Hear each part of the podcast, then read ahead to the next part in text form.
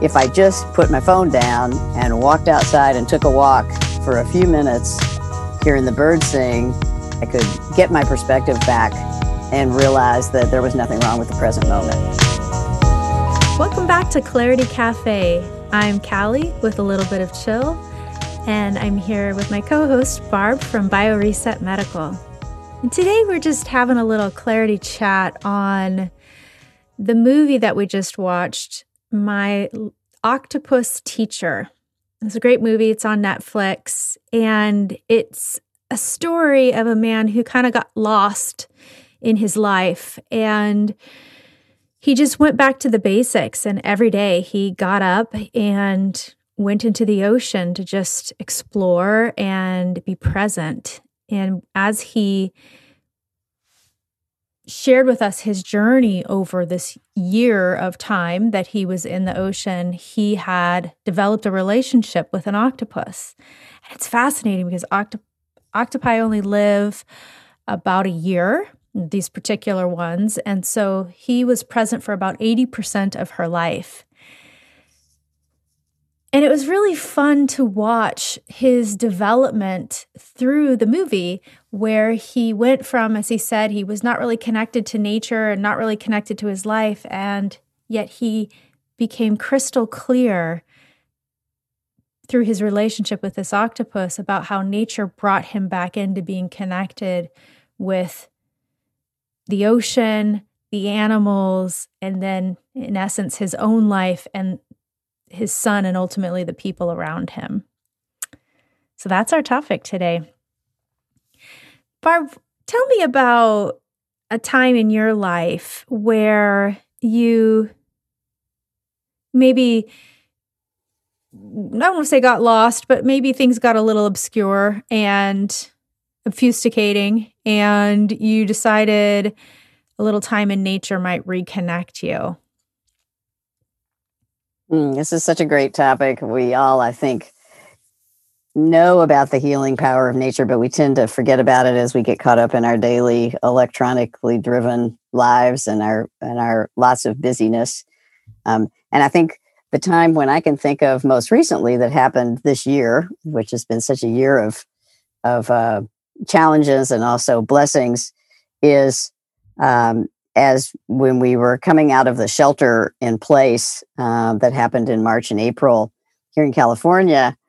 And I'm blessed to live in a beautiful place surrounded by trees and, and uh, sunshine and blue sky. And, you know, there was a time when I was feeling I was becoming a little obsessed with reading the news. And that's a, a you know, it's good to be up on things, but I was like looking at all the statistics and getting very involved and worrying about what was happening in the world and and in the community and the community at large. And found that the more I did that, the more stressed I got, and that if I just put my phone down and walked outside and took a walk for a few minutes uh, along the trail near where I live, and was with the trees and hearing the birds sing, and being outside that I could get my perspective back and realize that there was nothing wrong with the present moment. So I found that when I was getting out of the being present, being able to be present for myself and other people, and just feeling stressed in general about something I couldn't do anything about, just taking some time. And for me, being around trees is a super grounding thing.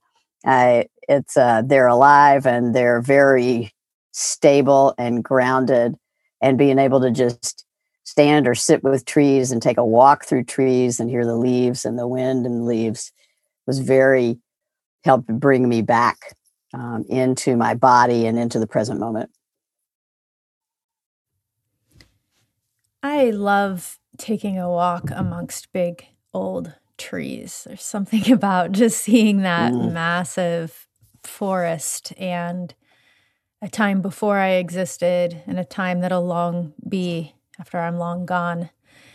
There's something humbling about nature, especially places like Yosemite, which are magnificent and provide such perspective of how um, small we are compared to how great the universe is. And it's it's humbling, but it's also for me like it resets or restructures or reprioritizes sometimes the noise that can come with just daily life or trying to pick lofty goals or figure out what that next step is. Sometimes just being in nature for me really grounds me and quiets the mind. Um, I think, too, the ocean can do that as well. And mm. just being present with the ocean in its vastness. And um, the fun thing is, we don't always have to go there in our bodies. So there may be times where we don't feel well or we're super stressed, and we can take that trip right there in our heads. And that's a really freeing thing. I know that many of us have dealt with some health issues and or whether that's physical, mental, someone else's issues, you know, maybe def- definitely shelter in place uh, gave us some constraints physically so that we weren't really able to go places. Um, and giving ourselves permission to take that trip in our mind can be very freeing. Do you, Barb, have a have a go-to in your mind of nature that you like either have experienced or have created? yeah, yes and yes. And and uh I love that you asked that question because I was thinking about how many times uh, I've done that. Like, just go to your place of ideal relaxation. And then you think, well, what is the ideal place? It can be any place. But for me, I find it's a, oftentimes a beach, a beautiful white sand beach with calm water and some palm trees and some shade. and in my mind, that sometimes is in Bali, is sometimes in Hawaii. It can be anywhere. It's the, it's, for me, it's the universal relationship of the sun and the ocean and the trees and the sand and being able to have that full experience the smells and the sounds and how evocative it is to visualize yourself in that environment. And I've seen other people. I have a good friend who I grew up with in Kentucky, and she had never seen the ocean. And she came out to visit a couple years ago for my birthday, and we went to Carmel by the Sea, which is a beautiful little hamlet on the California coast, a little south of San Francisco. And she was mesmerized uh, of just standing uh, with her feet in the sand and looking at the ocean. And so we did that for a couple days and then she was able to go back to where she lives in the midwest and and tell me that she could feel that same experience and recreate it. So it's wonderful to be able to kind of leave those breadcrumbs in your experience tie your senses to those experiences whether they're virtual or whether they're actual physical experiences and you know build those models for yourself. So i think the beach one is is one that's a sort of calm calm one for me and and oftentimes for other people as well. Carmel's got to be one of my favorite places on the planet. It's I have that, a lot of favorite places, but Carmel is just such a wonderful place to be. And uh, I think, too, permission is something that comes up as we're talking today, where permission to take a break and go be in nature um, mm-hmm. Sometimes I think we just somehow get wrapped up in everything we're doing, and it can be hard unless we're already in the habit of going into nature on a regular basis. It can be hard to be like, oh, wait, stop. I actually don't have to do what I'm doing or keep doing what I'm doing. I can take time and just go get in nature, take a break. It doesn't even have to be all day, it could be a short period of time. Could drive to nature and sit in my car. Um, but then permission also to do it in our head and take that break and tell the body to take the stress down a couple of notches or work to take the pain down a couple of notches can be really um, profoundly helpful when we give ourselves permission to connect with nature, whatever that is or however that is. I um, had a really fun experience the other day. Um, we were out on kayaks and just hanging out, Water was glass, it was beautiful, sun was setting. And we hear this amazing screech and flapping of wings right over our head. And diving down on the other side of us was a bald eagle. Went in and grabbed a fish and then took off. And it was like, we were already having an epic little afternoon, but that just was over the top. So I want to give a shout out to it's permission internally to connect with nature, but also permission to keep our eyes peeled. So that idea of how do we how do we go out in nature and open our eyes and ears to some amazing gifts. Now, I don't think that bald eagle was going to, you know, pass by without us noticing. But it's so easy, right? When you're out in the world to um to miss stuff. So do you have any tricks, Barb, of like ways that you keep your eyes peeled for those little touches of nature? Yeah, I've started doing something recently that I think is really useful. Um, speaking to the giving yourself permission to take a few minutes and notice things.